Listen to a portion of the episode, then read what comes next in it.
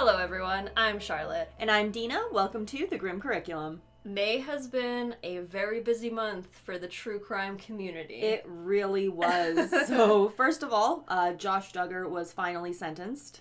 Yeah. They measured his sentence in months, so he got 151 months, which ends up being around 12 and a half years. For those of you are who are lucky enough not to know who this human sack of garbage is, we're gonna fill you in. So, Josh Duggar and his family found fame when the show 19 Kids and Counting became a TLC hit. Their show focused on the Duggar family and their many children.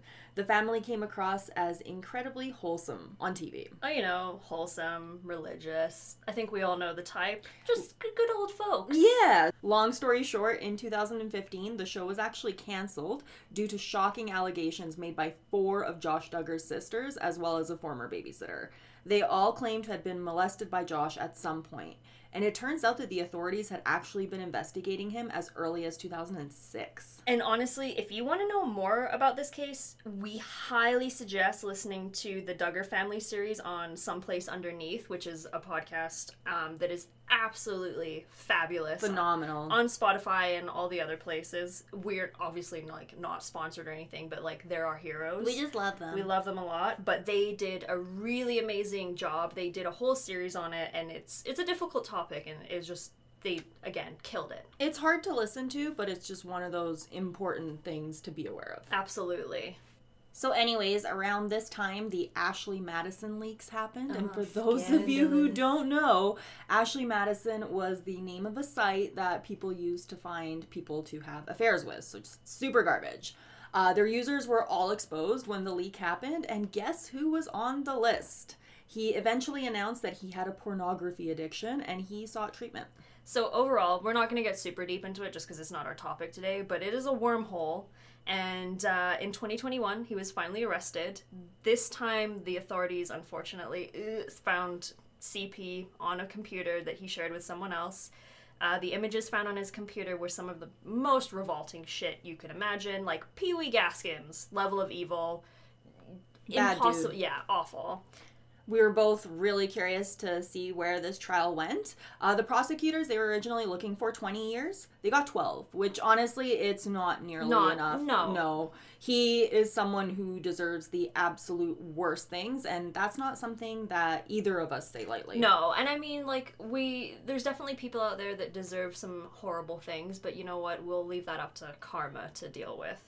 Um, we know this podcast tends to cover some older crimes, but people like him are just, I mean, they're just proof that evil still walks among us. Absolutely. And on a lighter note, actually, this is next. This is still about murder, but it's one of those stories that is just bonkers, and we had to share it with you. Yeah, this is some big news. I think it's gonna shock you, You guys ready for too. this? The woman who wrote the book, How to Murder Your Husband, was found guilty of murdering her husband. Yep. So this happened last month in Portland, Oregon. A self published author named Nancy Crampton Brophy, 71 years old, was found guilty of second degree murder after fatally shooting her husband, Daniel Brophy. Her how to covers various different options for killing someone and getting away with it. I guess she's normally a romance writer, and we just wanted to start share the uh, start of the book with all of you right now. So it goes on to say As a romance suspense writer, I spend a lot of time thinking about murder and consequently about police procedure. After all, if the murder is supposed to set me free, I certainly don't want to spend any time in jail. And let me say clearly for the record, I don't like jumpsuits, and orange isn't my color. Ugh. like, what? Go look up this woman. Just, I'm- I don't even know. Honestly, so she still claims that she's innocent. She says that her husband was actually killed in a botched robbery, uh, despite the fact that police confirmed that she owned the exact type of gun that was used to kill him.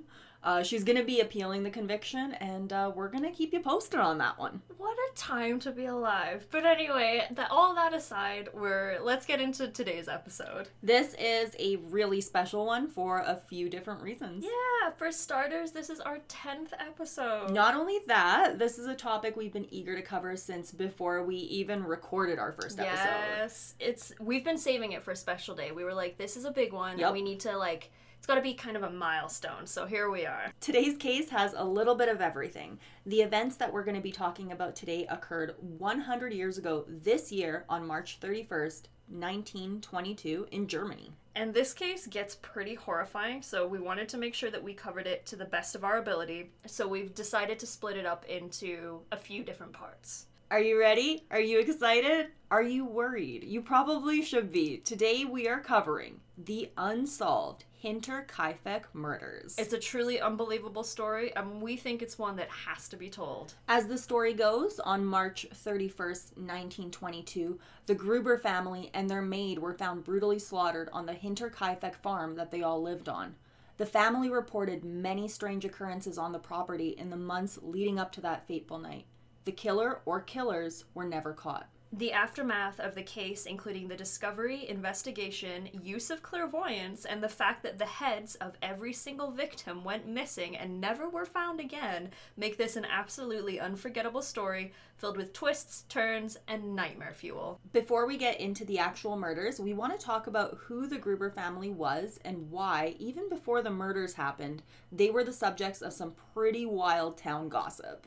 There is a lot of information to cover here, and that's why we're going to be covering this story in multiple parts. And I will say, I grew up in a pretty small, fairly redneck town, and like these guys have nothing on the like gossip and stuff that flies around. So, yeah, let's just dive right in. Let's go. Not a ton is known about the history of the farm. However, German archives were able to provide us with a little bit of information. We do know that the farm was originally built in the 1860s on vast Bavarian farmland, and it actually sounded like a really beautiful place. It was located less than a mile away from the town of Grobern and the town of Kaifeck. Yes, and for those of you interested, Hinter means behind in German, so the name of the farm simply meant behind Kaifeck. Understanding the layout of the house will help you understand the story more, so let's get into that. So the farm itself was pretty simple. It was or rather, it consisted of one large L shaped building that housed the machinery, barn, and living area. There was also a smaller second building, or rather, a second smaller building, that served as a tool shed. The rest of the farm consisted of dense forests. It was incredibly isolated from the surrounding areas. We were able to find a farm layout that we translated from some German archives. Uh, the main door of the house led to the kitchen. However, due to the water pipe construction, it was not usable. So there were actually literally like big pipes over the door. Um, the family instead used the courtyard entrance as the main entry point to the house, and three more doors led off of the kitchen to the southwest of the house where the maid's room was located. From the northeast of the kitchen, you could enter the feed kitchen for the animals. From the southeast was a narrow hallway that led to the family bedrooms. The farm consisted of a stable, and the walls of the stable separated into a feeding alley and some stalls, as well as a long feeding trough. The barn was divided into sections for many different animals that the Gruber family would raise. The barn branched off into a small annex that held some motors as well as equipment to power their machines. All of the machines and their carriages were stored in the machine house. Makes sense. The barn also had an attic, and this is very important to take note of. The attic was not a full continuous attic and was not completely separated as a structure. That means that you could easily go from the barn to the living area. There was also some storage space for various grains, as well as a small room with a bed, drawer, and a smokehouse uh, by the fireplace. The courtyard on the property had a basement under it where the family stored large quantities of food. The property even had a bakery, which they used as a laundry area, and apparently that was pretty common during this time. The farm was also supplied with water from its own well.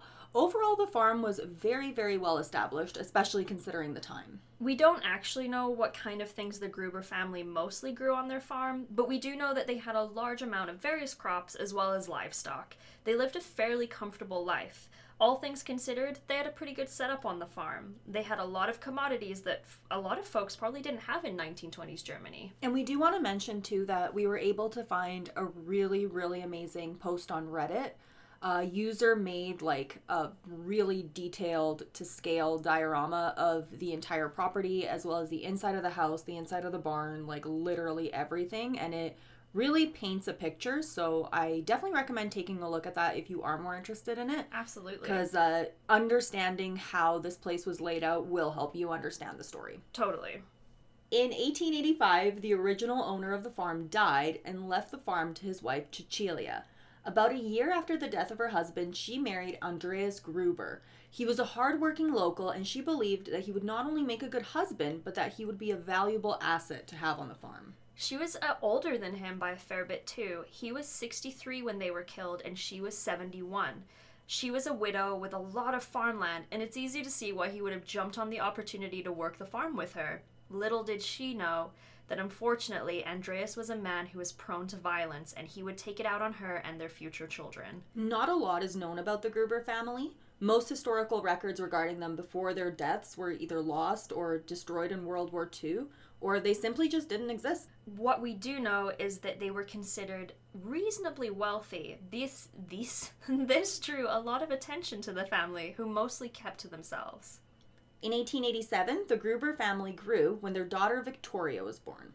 What many people don't know is that in the early 1890s, the couple actually had another baby. They named her Sophie, but she died under mysterious circumstances. Some people speculated that she may have died due to Andreas having a violent outburst and hurting her, while many thought she died because of neglect. No one is really sure what happened to Sophie, but we do also need to play devil's advocate here and remind everyone that the mortality rate of children at this time was quite high. She may have died under mysterious circumstances, or maybe she just got sick. Either way, the couple was devastated by this loss. Victoria was considered hardworking, pretty, and people really seemed to like her. She would have two children, also named Cecilia or Cecilia, and Joseph. She had been married to a man named Carl Gabriel, but it was reported that he was killed in action during the First World War in 1914, very shortly after the two wed. Do your best to remember that name. We're going to be talking about him in a future episode. Carl being introduced into the picture changed a lot of things on Hinterkaifeck. Andreas and Cecilia ended up passing the farm down to the young couple, but apparently Andreas didn't want to do this, and he actually refused to step down. He mistreated Carl, and the townsfolk reported that they were hearing screaming matches and violent fights. And considering how rural the farm was, like this must have been some like earth shattering arguments. Some very, very angry German Yeah. screaming. Oh god. In German too. Yeah. Carl reported this abuse to a neighbor and told him that the Grubers were so stingy that they would force him to skip meals so that they could save money. Carl eventually ended up returning to his family. Like we mentioned, Carl would reportedly die during the First World War. His body was identified by other soldiers, but it was never returned to his family. Overall, the Gruber family was known to be polite and helpful, but not necessarily friendly. The community would often have group events where everyone would show up and get together and socialize. The Gruber family was always invited, but never showed up. They preferred to be isolated and were consi- considered pretty strange by many. They hired employees and they were known for treating them pretty well. They were known to hire folks who others wouldn't, and they also were known to lend food and supplies to people in need, as long as they could be paid back. The family was a huge source of town gossip, mostly due to the rumors regarding Andreas and his daughter Victoria. It is assumed by many of the townsfolk that the two were engaged in an incestuous relationship and that Andreas was actually the father of little Joseph. We'll be talking more about that, as well as other potential men who could have been Joseph's father. At this point, Carl had been dead for a number of years and could not have possibly fathered the child. And the people who thought that didn't just start gossip because they didn't like them, they had full reason to believe that he could have committed such heinous acts towards his daughter. In fact, in 1915, both Andreas and Victoria were convicted of incest. She served one month in jail, and Andreas was incarcerated for a year. This combined with Andreas's bad temper and overall rudeness didn't make them many friends. Which is like, she was quite young at the time of this happening, from what I remember. And it's like, she still got jail time, even though, you know, like he was clearly abusing her. It's pretty gross, yeah. And I mean, I'm like they knew the the townsfolk knew that it was wrong, and they knew that it wasn't okay. And the fact that they kind of still chose to blame, I mean, the victim here is totally. I think it speaks a lot. It and it, I mean, as much as I hate to say it, it's just kind of par for the course for the time, you know. Like, Mhm. and I'm not saying that makes it right, but it is what it is. Uh, shortly after the death of her husband Carl, Victoria was approached by a neighbor, a man named Lorenz Schlittenbauer. He was also a widower. He was well off, well liked, and overall seemed to be a great man for her to marry. Andreas heard this and he absolutely freaked out. He chased Lorenz off the property with a scythe, and it is reported that he locked Victoria in a closet as punishment. Lorenz Schlittenbauer remained friend, uh, friendly with the family despite all of this drama. His name will come up again later, too. The family attempted to move on from all of this, but shortly after Joseph was born, the entire family and their new maid would be slaughtered on the farm. In order to understand how or why something like this could have possibly happened, we need to go back a little bit. Six months before the murders, the Gruber family lost their longtime maid. She had spent months complaining to Andreas about strange things happening. She claimed that she could often hear strange tapping sounds in the attic and that it would come from inside the walls, as well as disembodied voices. She also said that she constantly felt like someone was watching her or that she was being watched by something. Out of all the people living in the house, it is likely that the maid was the one who spent the most time in the main part. She also spent a fair bit of her time alone. She eventually started to hear footsteps as well, and she was certain that there was someone or something there. Despite the fact he had not yet noticed anything, Andreas still went and checked out the attic. He didn't see or hear anything that caused him any concern. The maid continued to make these claims for several weeks and began saying that she was now hearing the sounds at night as well. At this point, she was not handling things well and was convinced that there was something there. She believed this so much that she told them she refused to spend another night at the house. She said that during the day she constantly felt like she was being watched, and at night she couldn't sleep because of the footsteps, the voices, and the tapping in the walls. Like we mentioned, she had worked as their maid for a very long time. The family was not only quite attached to her, but they relied on her in a lot of ways. The loss of their maid caused a lot of extra stress and work on the farm for the family. It would take the Gruber family six months to find their replacement for the maid. They hired a 44 year old woman named Maria Baumgartner. Let's talk about what happened during those six months. Things seemed to be pretty uneventful for the most part. That being said, the family was now under much more pressure in regards to their overall workload, so maybe things stopped happening, or maybe they were just too busy to notice. Either way, the quiet on the farm would not last. Eventually, Andreas admitted that he had begun to hear the same strange noises the maid claimed to have heard. He shared this with the rest of the family, and they began to hear strange things too. They searched the entire property, and at this point, they found nothing out of the ordinary, and this led to a lot of tension between the family members. They were all stressed out, paranoid, and overall just having a really bad time with the entire situation. Not to mention that on top of all of this, they're extremely overworked. But honestly, they didn't have the time for all of this, so they kind of just tried to move on with their lives at this point. Unfortunately, that didn't last long.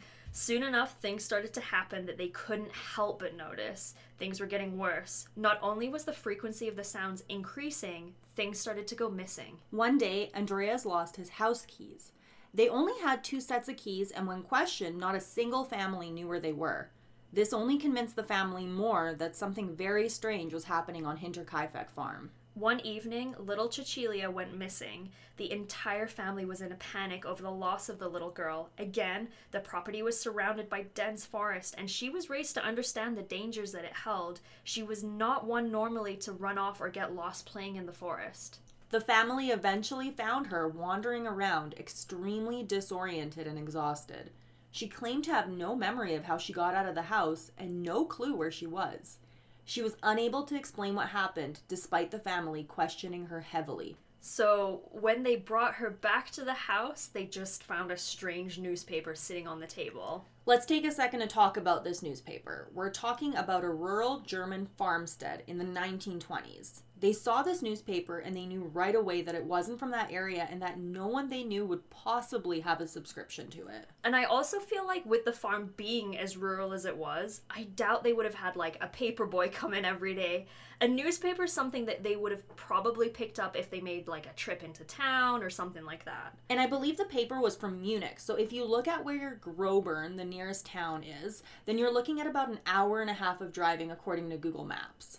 So, taking into consideration that it would have been substantially longer of a trip for them in the 1920s, it was pretty unlikely that someone would just happen to have a newspaper from there. So soon after, the family discovered that someone had tried to break into their shed.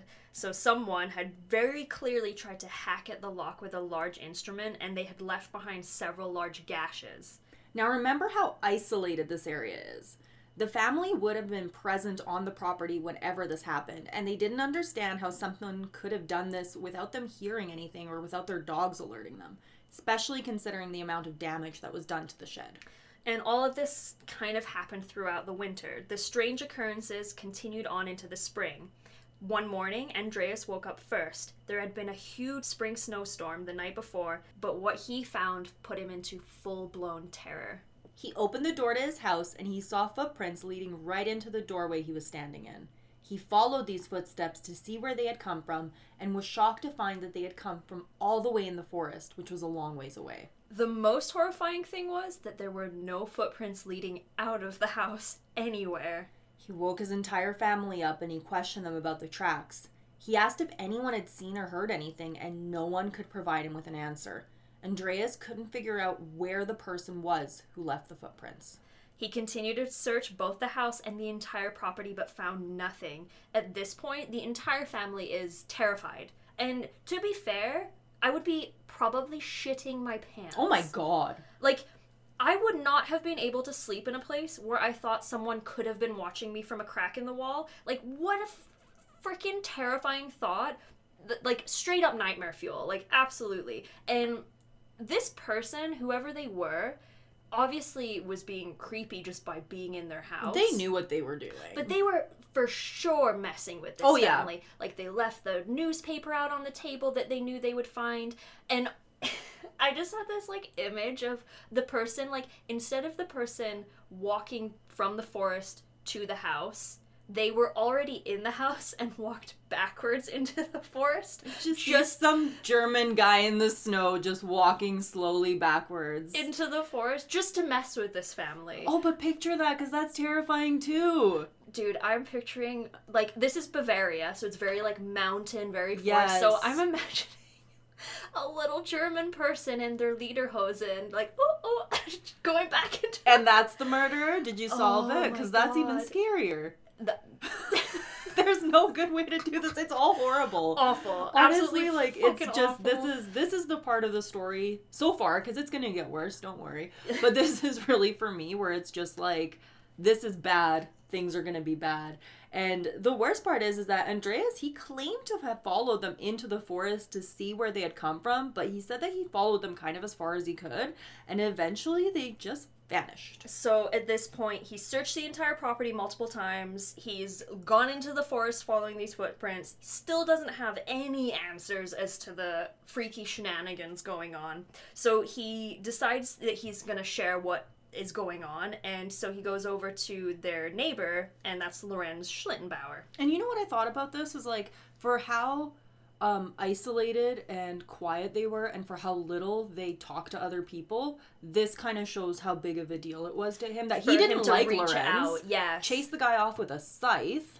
And now he's coming back and being, I would say, quite vulnerable to him and saying that there's scary stuff happening and I don't know what's going on. And like I could imagine rural Bavaria in the 1920s, I can imagine that people were very suspicious. Or, Mhm. or sorry, not suspicious, superstitious. oh yeah. So like I could see them I- I mean, we, we don't know their exact thoughts, obviously, because it was a, such a long time ago and there's not much for Well, records. he's suspicious and he's superstitious. Totally. And I could see them being like, yeah, for sure we are we got ghosts. Like we can't find any evidence, all this strange stuff is happening, like we're haunted. I would think that now. Honestly. Like I would be horrified. Totally. But he told Lorenz about the sounds that his family had been hearing, as well as the, the strange things that he had found. He shared with him that the maid had even quit over all of this and that he was becoming scared for the safety of his family. Lorenz was also pretty confused by all of this and didn't really know what to think of the entire situation, but he did offer Andreas an extra rifle so that he had something to protect his family with. Andreas did decline the offer and then he returned back to Hinterkaifeck. I wish I knew why he declined the offer. I mean, again, Bavaria, rural. He probably had a gun. I would imagine you had at least a shotgun in those days. But yeah, I wonder why he did decline it. I'm, I'm very curious about that. Yeah. Um, another interesting thing to note is that a school friend of Cecilia's had claimed that she told them that her mother had fled the farm a few nights prior due to a fight that had broken out between her and somebody else on the farm, and that she had been found in the forest. We aren't sure how accurate this is, but if it's true, it tells us that multiple people knew that something was very wrong at Hinterkaifeck Farm. And all of that happened in the six month span after their first maid left, and that brings us to March 31st, 1922, where only hours after she had arrived, Maria Baumgartner would be brutally murdered along with the entire Gruber family.